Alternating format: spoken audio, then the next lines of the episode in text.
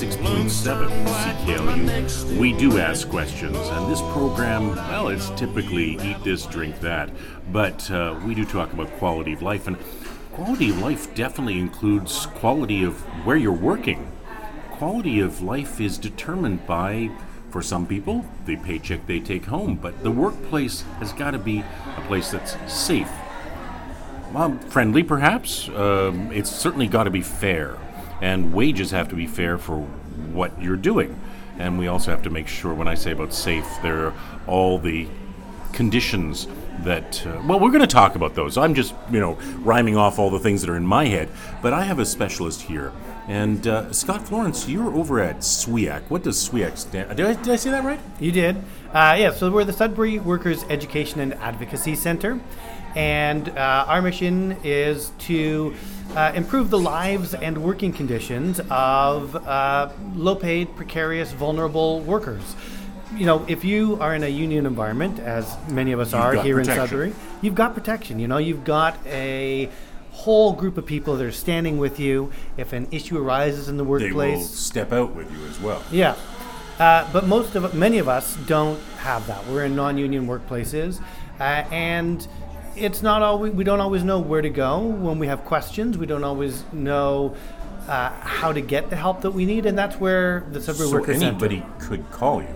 They don't have to be a precarious uh, situation. Well, it's all precarious because without a paycheck, we're, we're told actually, uh, some people are very close to the edge when one paycheck is missing or even a day is missing.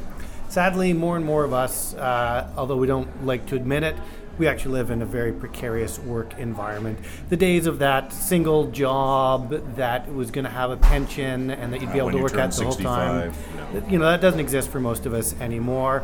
Many of us uh, work a series of jobs. Sometimes we're working two jobs at the same time. Many of us have to do that extra bit of work, evenings or weekends, just to make ends meet you know, it, the the workplace is really changed over time, and that's affect affected how people are able to enjoy their lives, how they're able to um, enjoy their families, and we've we've been given this idea that this is inevitable, but the, the truth is it's not. No. We we can in fact stand together and make things better for all of us. We can demand higher wages.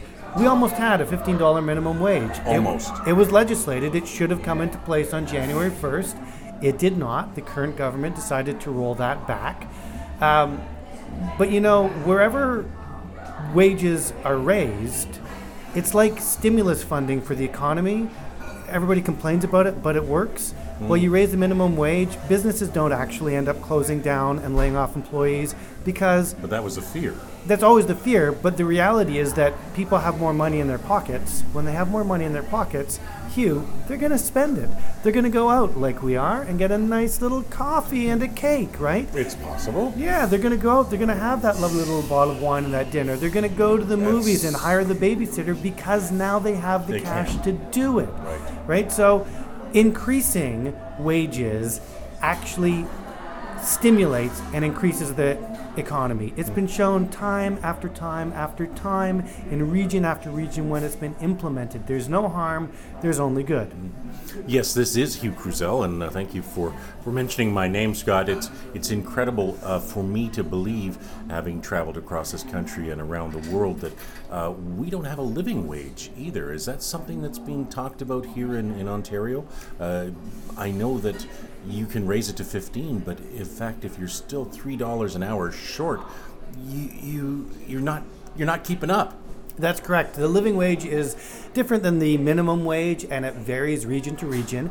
We're actually in the process this summer of calculating the living wage for the Sudbury area using information gathered from Stats Canada. That would be rent and, and groceries and gasoline and, and insurance because even though uh, we used to use the word poor, do we use poor anymore? Do we use poverty? Do we use those words? we do, yeah. Uh, impoverished? Uh, Yeah. may- I'm, I'm, I don't know the vocabulary, so I'm, I'm searching here because you don't want to pigeonhole somebody. There, they dress nice, they come to work. You don't know what's going on at home. They might have other expenses. So a living wage could be different for you. It could be different for me. But how do we establish a base one? Right. And I think it's eighteen dollars and forty one cents in in Victoria. I think that's what it is, or maybe it's a little higher. It could be in Victoria. I'm, I'm not. Uh, I'm not cognizant of that. Here in Sudbury, uh, it has was most recently sixteen dollars and forty eight cents. Uh, we're doing that recalculation because, of course, prices change all the time. And to dive into the well, how do you determine that? We determine that through the Ontario Living Wage Network, and the criteria we use is: hey, let's assume that you're a, a house of four, two adults, two children. yes. All right. Both adults are working, so both adults need to be earning that sixteen dollars and forty eight cents an hour To Make it all to make it all, and that covers your rent, your utilities, uh, cost of your vehicle and gas, uh, one after school activity for your children, Mm-hmm. and one evening out for you as a couple, right? Because life isn't Not, worth not, living. une- not unexpected, right? yeah, life isn't worth living if it's just the bills, right? But that's why you pick Tuesdays at, say, like the Downtown Movie Lounge, because it's only six bucks. Yeah. that's why you pick discounted days to go out. But Yeah. at some point in time, there's no more discount. You can't. You just can't do it. Yeah, and and most of us would agree that that's not an unreasonable expectation for our lives, right? Mm-hmm. An activity for our kids and an acti- one activity for us as adults, right? It's not really unreasonable. We gather all this data through Statistics Canada, through the various uh, different organizations that set standards or provide information on this kind of stuff. Um, we pull it all through our little formula and the number gets spits out, um, and we'll be making that announcement along with the Ontario Living Wage Network in November. So every year, the uh, new number is promoted in the month of November.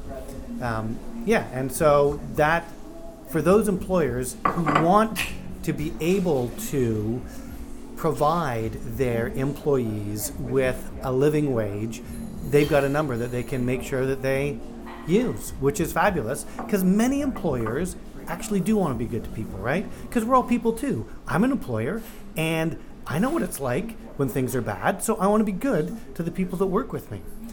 We talked a little bit off air about how employees who are paid well, pa- not well, that's not maybe not the word either. People who are paid Decent. More, decently, Yeah. um, respectfully, become brand ambassadors for that business as well because they're happy to work there. And their hour becomes in fact a little bit stretched and sometimes. And somebody says hey look you can stay five minutes. Of course you'll stay five minutes. And other days you hope that the employer says hey look it's uh, you know why don't we just shut down a little bit earlier or whatever? And there's no uh, no negative effect on your paycheck. It's just being friendly and familiar. And you want people to stay right? You don't want to churn and burn Exactly. the other way around burn and churn you want people to stay with you you, you want to put we're sitting here in a coffee uh, shop a coffee i don't know salute coffee downtown The, the cafe. cafe right on on uh, on Elm Street, uh, Yeah. downtown Sudbury. Um, I'm assuming that people who work here, um, because of their level of knowledge, get paid perhaps better than somebody who works in just push the button. I have no knowledge of the no, uh, me neither. the standards here. I'm, in I'm just I'm just suggesting that perhaps a level of knowledge. Are you involved in education programs as well to raise perhaps the workers' ability to well, one speak out for themselves, but also do you help sometimes people go, you know, maybe if you could see this program about welding or or customer service, you would be have more bring more value to your employer and perhaps get a better wage. Boy, Well- I've said a lot, but you know you know where I'm going with this, right? Yes. Um, so yeah, we I mean we generally do promote the decent work movement. There's a great business case for decent work. You touched on on many of those uh, ideas and items. You know, employees who are treated decently, paid fairly, they give more of their time to the organization. Um, they they care more, so they're more productive at work. Uh, they become brand ambassadors and you know for employees employers rather who are not so interested in providing decent work who are more in the burn and churn variety we do provide workshops for workers on knowing your rights in the workplace because you can't actually advocate and stand up for your rights. If you don't know what they are. If you don't know what they are. So we're Is that a factor, perhaps, of a failure in our education system? Is it a factor of just? A, I mean, would a booklet do some of the give some of the answers? No, not really. Well, how many booklets are there out there with all sorts of helpful information? And that we you just don't haven't- use them. I know we haven't read them. Yeah. So should it be part of um, the high school environment that you learn a little bit about what your responsibilities are as an employee?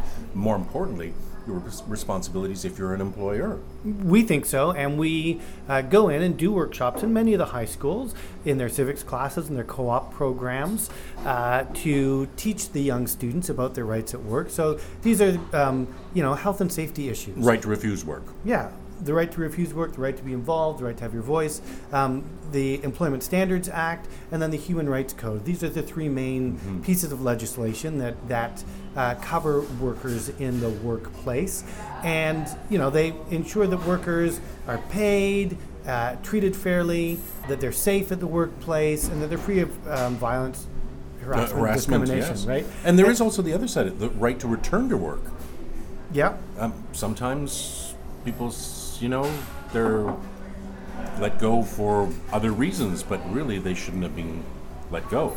Yeah, and you know we, we work with um, clients all the time who have uh, been unfairly terminated, and we work with them to resolve that issue, to uh, either get termination pay that they are owed, or to work with the employer to resolve the issue in another way. Because of a misunderstanding, perhaps. Yeah, there's all sorts of different things that can happen, and and uh, we see a, a wide spectrum. Um, but yeah, you know we love to work with schools, community groups, and we do workshops for the general public just to make sure that people understand what their basic rights in the workplace are so that they know whether or not they're being treated fairly. And then, of course, if they still have questions, then they get to come to us and we can answer them more directly, um, really dive into that individual situation and try and solve that. The goal for all of us is to have happy, healthy lives, right? Where we can A happy, healthy community as well. yeah, right. Where we can sit around with friends and eat and drink and have a good Have a cup laugh. of coffee. Exactly. And we can only do that if we're paid fairly and treated fairly at work. Because, as we all know, if you have a grinding day job and people are unkind to you at work and the workload is heavy and you don't enjoy it and it's unpleasant, it's hard to let that go. And you come home and You come bad home- things happen at home. Right? And then your kid says something and you're you- already grumpy, so you snap and then you feel bad. And, you know, like it's Worse, far worse. ideally not, but yes. You know what I mean? Like, so, so the more we can create positive workplaces through the decent work movement, the more people know about their own rights within the workplace and stand up for them and ask for them, uh, the better we're going to become as a society so that we can enjoy our non working time. How do people generally find you? I mean, if I just Googled your, there's a, a website that comes up and Yep. and a telephone number. What is the telephone number here in Sudbury? Um, that is an excellent question. Yeah. So our, our hotline, There's a uh, in. Sudbury is 705-470-2173. Do you want to just repeat that? Just so, Uh, I will, yes, 470-2173. And we also have a toll-free number for anybody that might be listening outside of like the... Elliott Lake and places Yeah. because there's no SWEAC in there. Well, S- SWEAC is unique to Sudbury, but Yeah.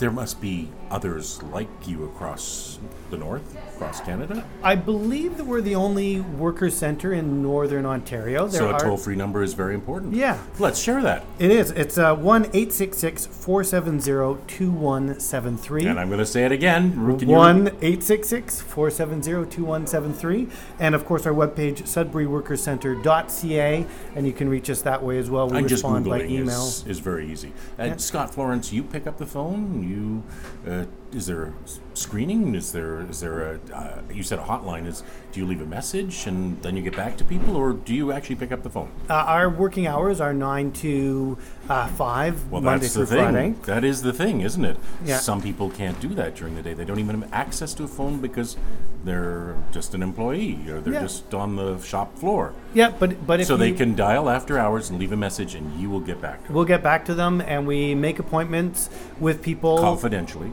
Confidentially. Confident we make confidential appointments with people uh, outside of our regular office hours because not everyone can take the time to come and, And see us or do a phone call. they don't call. have to come to you. You will go to them at some place where it's convenient. Is that something that'll happen? Uh, mostly we do either in our office. office or on the phone or video conference. Located just up the street on Elm Street, right? We are on Elm Street, yeah. Close to bus. Close to. Is there parking available? There is parking in the rear of the building, yes. So, variety of different ways of, of getting to you as well. Toll free if you're out of town. Drive up, take a bus, take a taxi. Yeah. Nine to five, typically, right? Yep. Typically. Yeah. We know you, I know you, from the theater world. That's correct. That's not always a place where work is consistent or and, and you know that the arts and culture is facing well, always has ups and downs. Yep. Were you, not to be too pointed, were you affected by precarious work? Well, the the entertainment industry is part of the gig economy, if we want to call it that, right? So you are Do it now, and but tomorrow might not be there. Yeah, So you know, it's, so your gig. Yeah, you're always a freelancer. You're always looking for the next gig. The, the contracts, by their nature, tend to be shorter contracts, but there is there are employment standards and employment affiliations. So, you know, in the film and television industry, There's ACTRA, there's ACTRA, another- yes. and on the on the stage side, there's the Canadian Actors Equity Association, Association, yes. uh, and I was a regional rep in Eastern Ontario So for you them. got to know some of these things. You've lived it and breathed it. Yeah. You've negotiated on part on, on in part for colleagues in, in and just for the group. So it was a natural next step for you to come to this job, was it? Yeah, I mean, the world of non for profits, you know, nonprofit management is nonprofit management. The sectors change a little bit in the understanding, but, you know, a, a budget is a budget, Hugh, and uh, data entry is data entry, right? Policies are policies. But yes, I was a little bit familiar with the sector because of my engagement and involvement with Canadian Actors Equity Association, and so therefore being the labor representative for the professional actors in the Eastern Ontario region. And that was an excellent experience. And we were also, you know, negotiating at the time that I was sitting on that, we were negotiating the new member producer kind of agreements. Uh, because, you know, in performing arts, just like everywhere else, the world is changing, right? You don't, you have a lot of people that are doing it themselves, creating their own work. You know, the Fringe Festival circuit, there's all other festival circuits, and just a whole lot more do it yourself kind of work. And that was necessitating a whole rediscussion around well, how do we engage ourselves if we're the employee as well as the employer, right? Um, you know, not unfamiliar, I'm sure, uh, to some of the work you do in your day job with uh, tech startup and innovation Yes. work, right? Often it's a one woman, one man, or two person occupation, or or maybe it's only part time because you're just growing the idea. Yeah. Hmm. I have to ask you though, what about since you mentioned festivals? What about those who are? I guess we used to call them roadies. Do we still call them roadies? I don't Yeah. know. People who have to set up stages, sound systems, Yeah. latrines, or you know anything associated, or food stations, or just do security. Are they under some kind of agreement as well? Yeah, so so the um, IATSE is generally the um, film and television, the stage crew union that that members would join. You know, just like in any industry, some houses are union houses and some houses are not union houses. Uh, some road companies will be union companies and some will not be. Uh, and you know that's all part of the the ecology and and IATSE would be the the union for the majority of, of um, technical workers in the performance industry. Now, you've been part of the previous world for, for a long time, you studied theater, I did. and you came and you worked in that industry for how long? Well, I still dabble, in, it, in it? so it's hard to say that I'm. You're I not out I- of it, it's exactly. true. I would loathe to say that I'm no longer working in it. That would be. Uh, No, okay. But what, where I was going was, if you've been involved with SWEAC and, and you have had some awareness of it, would you say that things are improving in our world of work? Would you say that, um, you know, I, I, will tell you where I'm going with this. There is this fear amongst many workers about AI and robotics. Yeah. You, are you getting any anxiety from people about? I mean, we're seeing uh, a robotic pizza oven here downtown. Yeah. We're starting to see some really very different, innovative, if you want to be positive, or detrimental uh, situations. You know, depending on your perspective. Yeah. Do is there anxiety? There is for a lot of people, yeah. I mean, the world of work is changing, and that's one part of the anxiety. And workers are no longer central to work in the way that they used to be. So, you know, in the 50s, 60s, 70s, even the first part of the 80s, big companies, when they had big profits, yes, their shareholders got some of that, but also the workers got a share of that, right? Mm-hmm. So, they could be in a dividend program or a stock purchase through program. that, but also just some of those profits went to improved lighting, improved working environments, improved. Yes. and unions unions in many cases we're leading the fight for improved wages, for improved conditions, and all of those things. All of those things. In today's age, shareholders get everything, workers get nothing. So we've all been hearing a lot about Uber, for example. Mm. You know, a company that doesn't look like it's going to turn a profit at all uh, is making all its money on the backs of the workers. There's The huge drivers. the drivers, the huge complaints about the underpayment, the lack of payment, all of those kinds of things, and yet shareholders are able to make, you know, thousands and millions off of this. That's not trickling down to the workers. So that is a big shift in the economy. I wasn't aware of the Uber problem. Maybe I just haven't. I, I've only been in maybe one Uber and one Lyft in my life so far. Start to start reading the news. Oh, I, I do read the news. It just uh, the, one of those things have uh, one of those areas maybe I haven't really explored. I do know that it's. I- so you're not an owner operator. You're just an intermediary, aren't you? Yeah, and and you know the the world of work is also changing. The the current government's focus on open for business is unfortunately in many ways at the expense of workers and workers' rights. You know, there's been a decrease in money for having proactive uh, workplace inspections, for example, which encourages businesses to ensure that they are meeting or exceeding the standards for health and safety and other So elements. you work with the Ministry of Labor closely then, or at least are collaborative in some ways. Um, well, we're not a government agency. No, No, we're, we're a nonprofit. We we interact with the ministry at Yeah, times, but I would word. I wouldn't say that we work with them. We're not. There's not a partnership No. agreement at all in any way, shape, or form. Um, you know, we work with workers, and sometimes that means that we are working with the workers to uh, fi- help them file a Ministry of Labor complaint, uh, or to help them understand how to go about that process. Um, and smooth the way for them yeah, so that they don't get frustrated. I mean, they're frustrated already. That's why they're Yeah. coming to you. But Yeah. it, it doesn't have to accelerate to the point where somebody goes postal, for example. Exactly. Um, but yeah, you know, the climate of today is a little bit too pro business and not enough, hey, the, the people make the business happen. Let's make sure they're taken care of. And so that's a problem in our minds, and many people feel it as a problem. Uh, you know, a lot of people were really, really disappointed by the failure to implement the $15 minimum wage this past January. People were looking forward to that. The, the big jump, and I know a lot of people think that maybe the minimum wage was Im- implemented too fast.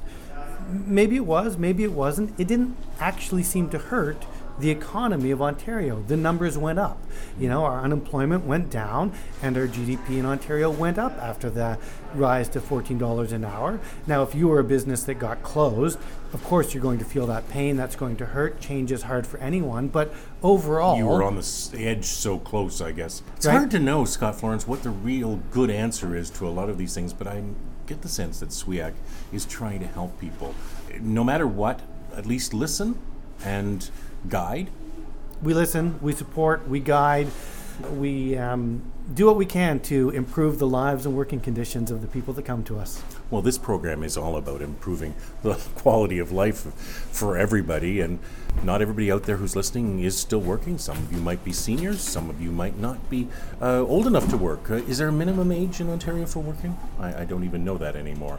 15 or I don't, don't really know. I would I would actually want to look it up before I spoke publicly about it. Uh, but there is a minimum age, uh, and there, we unfortunately have a different student wage than we, We have um, for other workers. Which, uh, you know, to me, somebody's hour of work Is an hour of is work. an hour of work, and it should be paid the same Yes. no matter the age of the person that's doing it.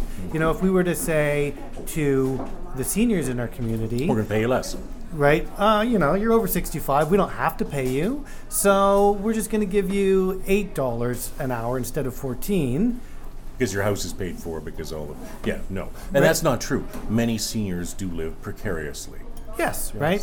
So it, it just seems unfair It to does. us that there are disparities in wages. So we'd like to see that gotten rid of and have everybody paid the same for the work. In a word, SWEAC is about fairness. It is. Well, Scott Florence, thank you so much for being our guest here on CKLU 96.7 on your FM dial. You might have been listening synchronously as well at cklu.ca or perhaps in podcast format. This is Hugh Kruzel, and the program traditionally is Eat This, Drink That. It's about food, drink, and quality of life. Today's topic, SWEAC, the Sudbury Workers. I'm going to get it right? Education and Advocacy Center. There we go. Thank you so much, Scott Florence.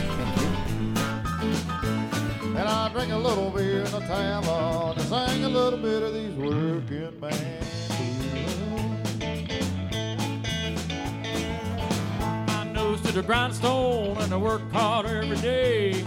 I get a little tight on the weekend. After I draw my pay, I be working. And Monday morning, I'm right back with the crew. I get a little tight on the weekend and I sing a little bit of them down, down